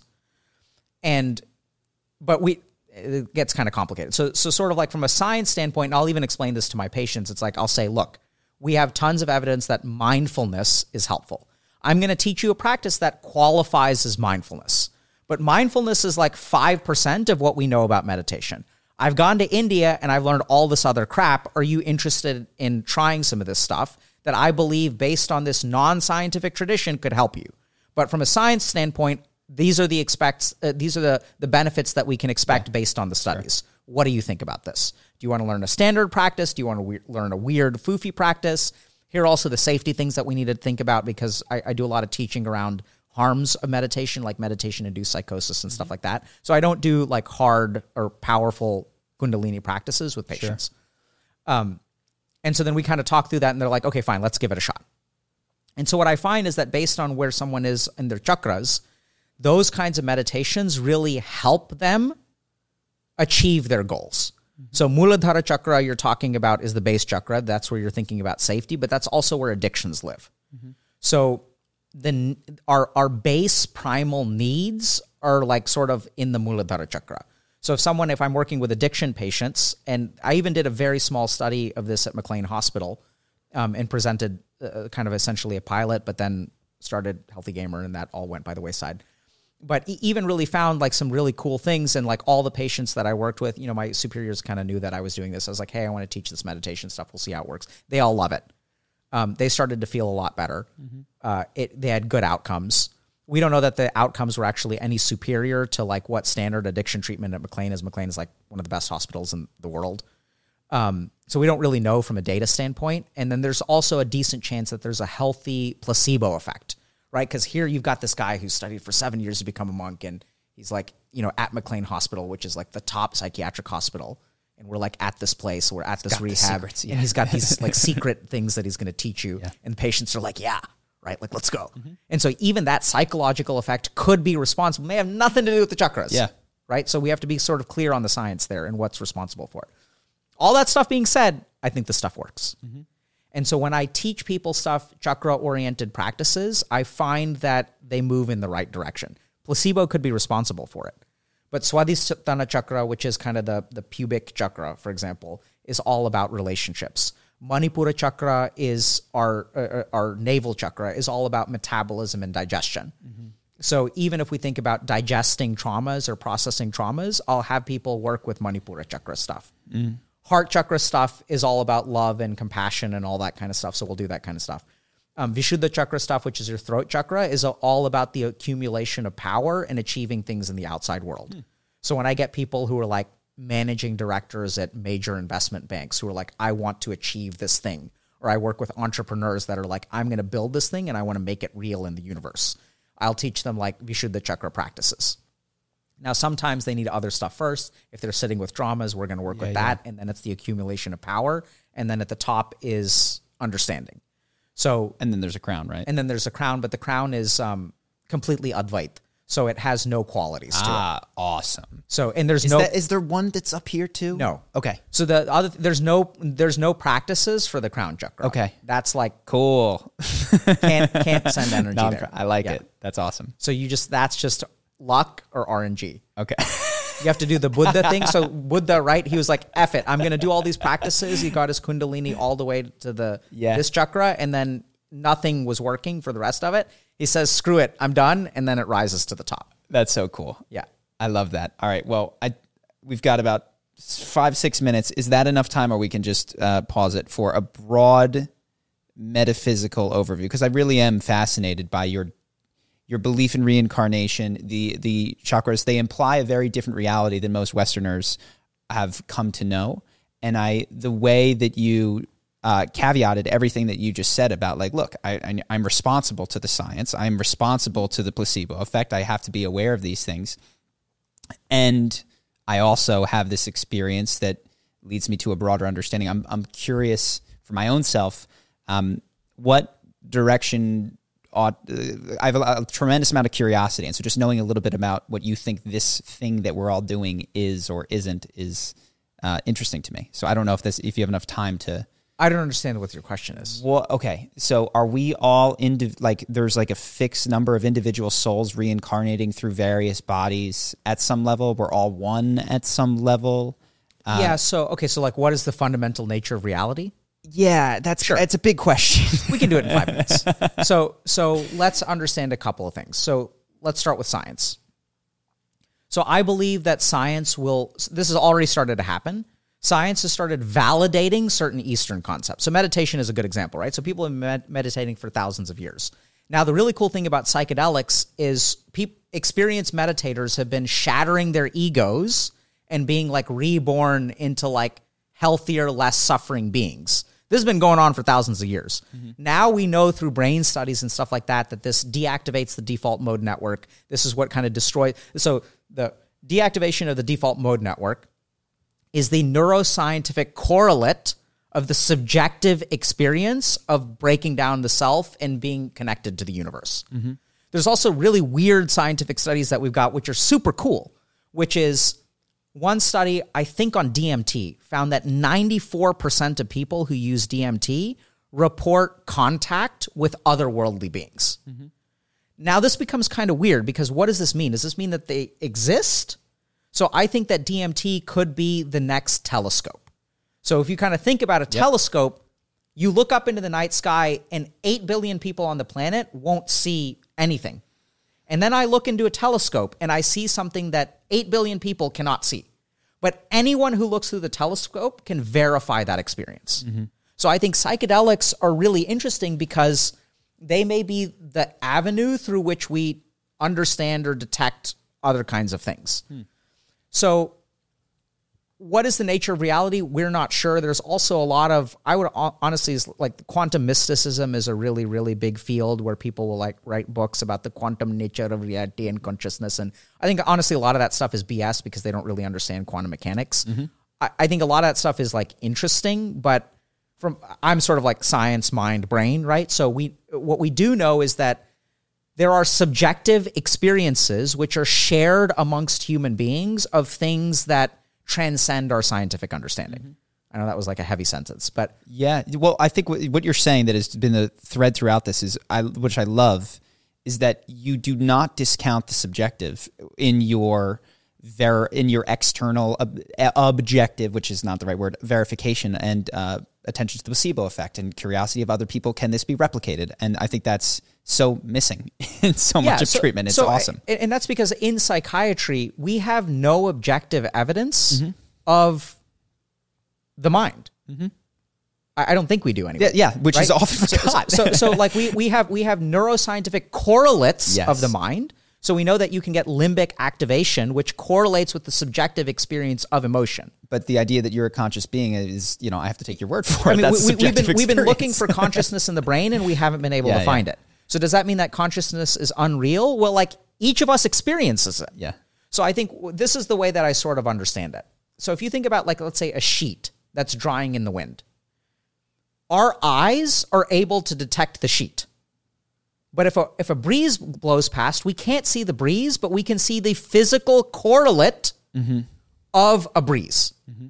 So right now, if we look at neuroscience, we can, it is the physical correlate of subjective experience. But which one is real? This is when we get into philosophy. So I don't think that the physical world is the only form of reality that exists. Mm-hmm. It is just the one that is the most verifiable that we're kind of the best at. Mm-hmm. Right? So even for example, if you look at energy, energy cannot be seen. It can be detected. We can extrapolate it, right? So we can clearly see a wave moving through water. But if I biopsy the water molecule, I will never find energy mm-hmm. right? It's just a fundamental different kind of thing. It exists and we can measure it in a lot of ways and stuff like that. eh, But but it's kind of like it's weird. They're like different layers of reality is the, the best way that I would put it.